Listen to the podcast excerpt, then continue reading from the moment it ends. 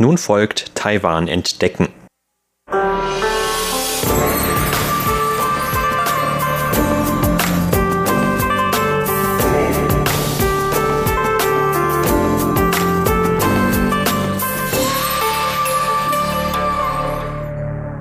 Als die Covid-19-Epidemie Anfang des Jahres in China einen ersten Höhepunkt erreichte, brachten umfangreiche Präventionsmaßnahmen der dortigen Regierung das normale Leben für viele Menschen zum Erliegen. Weitreichende Abschottungen und Reisebeschränkungen in der Provinz Hubei sollten verhindern, dass sich das Virus weiter im Rest Chinas ausbreitet. Von den Maßnahmen waren auch Paare und Familien betroffen, die extra zur Feiertagszeit um das Frühlingsfest aus Taiwan nach China gereist waren. Viele dieser Taiwaner und deren chinesische Ehepartner saßen danach eine Zeit lang in China fest. Anfang Februar gab es dann einen ersten Charterflug für Taiwaner und deren Familienangehörige aus dem chinesischen Wuhan zurück in die Heimat. Bis zum nächsten Charterflug dauerte es dann jedoch bis zur zweiten Märzwoche. Damals mit an Bord war auch die Chinesin Frau Xiong, die im Januar gemeinsam mit ihrem Mann und ihrem kleinen Kind nach Hubei gereist war. Im Interview mit RTI sprach Frau Xiong über ihre Erfahrungen in China zur Zeit der Epidemie und ihre anstrengende Reise von Hubei nach Shanghai, bis die Familie schließlich mit einem Charterflug wieder nach Taiwan zurückkehren konnte. Frau Xiong flog Ende Januar zur Feiertagszeit nach China, um ihre Mutter zu besuchen. Damals waren die späteren Ausmaße der Epidemie für Frau Xiong noch nicht zu erahnen gewesen. Zwei Tage vor unserer Reise war in der Berichterstattung erst von ein paar Ansteckungsfällen die Rede gewesen. Es gab noch keine Nachrichten darüber, dass sich das Virus sehr schnell weiter ausbreiten würde. Wir hatten trotzdem noch kurz überlegt, ob wir überhaupt verreisen sollten. Aber wir hatten die Flugtickets schon länger im Voraus gekauft und meiner Mutter ging es auch gesundheitlich nicht so gut. Ich hatte sie schon in den beiden Jahren davor nicht besucht. Und nun hatte ich auch gerade in meinem Arbeitsleben eine kleine Unterbrechung, sodass wir uns dazu entschieden zu reisen.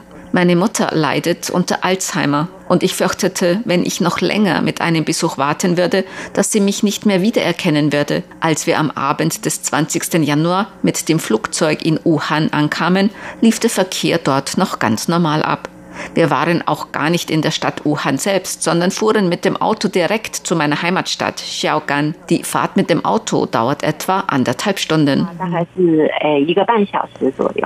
Nur drei Tage später wurden von der chinesischen Regierung dann jedoch plötzlich weitreichende Abschottungsmaßnahmen ergriffen. Damals galt das für die gesamte Provinz Hubei auf einmal und wir waren sehr angespannt.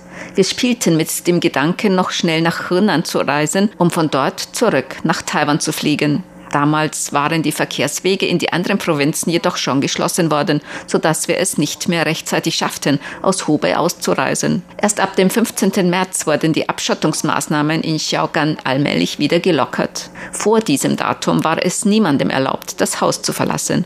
Man musste die ganze Zeit über zu Hause bleiben. Nach dem 15. März wurde es dann erlaubt, dass jeder Haushalt eine Person zum Einkaufen von alltäglichen Gebrauchsgegenständen nach draußen schicken konnte. Ende März, also um den 20. herum, war es dann wieder erlaubt, in einem gewissen Umfang nach draußen zu gehen. Schon Anfang Februar gab es einen ersten Charterflug für Taiwaner aus Wuhan zurück in die Heimat. Doch Organisation und Ablauf des ersten Flugs wurden von einer ineffektiven Kommunikation zwischen den Behörden in Taiwan und China überschattet, was auch nachfolgende Flüge beeinflusste. Nach der Abschottung von Wuhan hatte mein Mann selbst bei der Stiftung für Austausch über die Taiwanstraße angerufen und ihnen von der Situation bei uns vor Ort berichtet. Er erkundigte sich danach, ob Taiwans Regierung irgendwelche Pläne hatte, um uns die Rückreise nach Taiwan zu ermöglichen. Der erste Charterflug war ja schon Anfang Februar von Wuhan aus abgeflogen. Die Stiftung für Austausch über die Taiwanstraße hatte uns damals gebeten, unsere Anschrift bei ihnen zu hinterlegen, damit sie uns Bescheid geben könnten, sobald es Neuigkeiten zu einem weiteren Flug gibt. Die Stiftung hatte uns eigentlich sogar schon zugesagt, dass wir mit der zweiten Maschine ausfliegen können würden. Und auch das örtliche chinesische Taiwan-Büro hatte uns schon einen Wagen organisiert und uns dabei geholfen, die notwendigen Papiere auszufüllen. Das war am 8. Februar. Wir waren gerade dabei, uns auf den Weg zum Flughafen nach Wuhan zu machen, als wir dann um 8 Uhr die Mitteilung erhielten, dass der Charterflug gestrichen worden sei. Grund dafür war, dass Taiwan und China sich nicht über die Details des Flugs einigen konnten. Da waren wir wirklich sehr traurig. Danach begann eine lange Wartezeit für uns. Erst am 25. März erhielten wir wieder eine Nachricht darüber, dass es einen Quasi-Charterflug von Shanghai ausgeben würde. Wir bestätigten die Informationen erneut mit der Stiftung für Austausch über die Taiwanstraße und hinterließen erneut unsere Anschrift bei ihnen. Sobald der Flug bestätigt wurde, wollten sie uns darüber informieren. Ende März verließ Frau Chung dann gemeinsam mit Mann und Kind die Stadt Xiaogan und machte sich auf den langen Weg nach Shanghai. Denn nur von dort gingen die nächsten geplanten Flüge zurück nach Taiwan. Zwischen Xiaogan und Shanghai liegt allerdings eine Distanz von über 900 Kilometern. Damals war Xiaogan zwar schon wieder seit ein paar Tagen geöffnet, aber es gibt keinen Flughafen dort. Es gibt dort nur eine Hochgeschwindigkeitsbahn, die damals aber noch nicht nach Shanghai fuhr. Wir machten uns viele Gedanken darüber, gemeinsam mit anderen einen Wagen zu mieten, die ebenfalls nach Shanghai wollten. Aber wie jeder weiß, ist China sehr weitläufig. Auch wenn man in der gleichen Stadt wohnt, kann das bedeuten, dass man sehr weit voneinander entfernt ist. Einige der anderen Familien hatten zudem sehr kleine Kinder. Sogar eine sieben Monate schwangere Frau war unter ihnen. Schließlich machten wir uns gemeinsam mit Freunden, die relativ nah bei uns wohnten, auf den Weg. Einer von ihnen ließ sich das Auto seines Onkels und fuhr uns nach Shanghai. Alles musste zeitlich aber sehr schnell gehen. Wir hatten erst am 25. März die Nachricht von dem Flug erhalten und mussten uns dann innerhalb der nächsten drei Tage um die Formalitäten kümmern. Mein Kind und mein Mann haben einen taiwanischen Pass. Deshalb konnten sie keinen offiziellen Gesundheitsausweis beantragen. Stattdessen mussten wir uns bei den örtlichen Behörden eine Bestätigung über ihren Gesundheitszustand holen. Dort hatte man schon die entsprechenden Informationen vorliegen, da sie uns in den vorangegangenen zwei Monaten immer die Körpertemperatur abgenommen oder andere Untersuchungen an uns vorgenommen hatten. Am 10. März hatte uns dazu noch das Taiwan-Büro dazu aufgefordert, eine weitere Untersuchung vornehmen zu lassen. Auch die Bestätigung davon nahmen wir mit, denn wir wussten damals nicht, ob uns Shanghai überhaupt einreisen lassen würde. Deshalb hatte ich im Vorfeld mehrfach Kontakt mit der dortigen Regierung aufgenommen, um eine Bestätigung zu erhalten, dass man uns reinlassen würde. Ich hatte damals nämlich von vielen Fällen gehört, die aus Hubei dorthin gereist waren und dann isoliert wurden. Erst als wir diese Bestätigung hatten, trauten wir uns überhaupt dorthin zu fahren, denn wir wollten nicht kurz vor der Ausreise noch in Isolation kommen. Auch der Flugverkehr im Flughafen Shanghai war aufgrund der Epidemie damals weitgehend zum Erliegen gekommen. Frau Chiung selbst wurde Zeugin von den Präventionsmaßnahmen vor Ort. Ihre Familie und die anderen Rückreisenden nach Taiwan bekamen für den Flug eine Schutzkleidung ausgehändigt.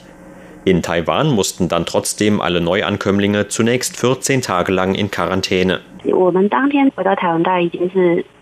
Als wir gegen 19 Uhr an dem Tag in Taiwan ankamen, sahen wir auch hier am Flughafen, wie in großem Maße desinfiziert wurde. Von diesen Maßnahmen waren auch wir selbst und unser Gepäck betroffen. Wir kamen schließlich sehr müde in dem Quarantänehotel an, weil wir einfach schon so lange unterwegs gewesen waren. Aber wir sind sehr dankbar dafür, dass alle gut zusammengearbeitet haben. Da mein Kind erst im dritten Grundschuljahr ist, durfte ich mit ihm zusammen eines der Quarantänezimmer beziehen.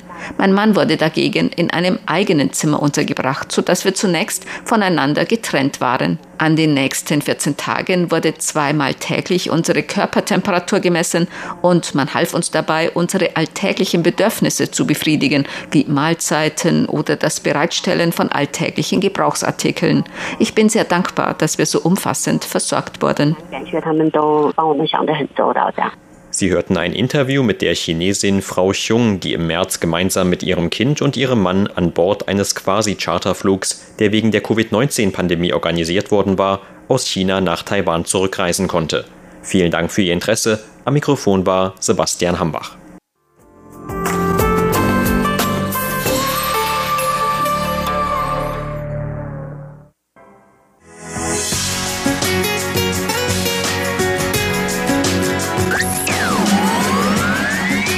Radio Taiwan. International aus Taipeh.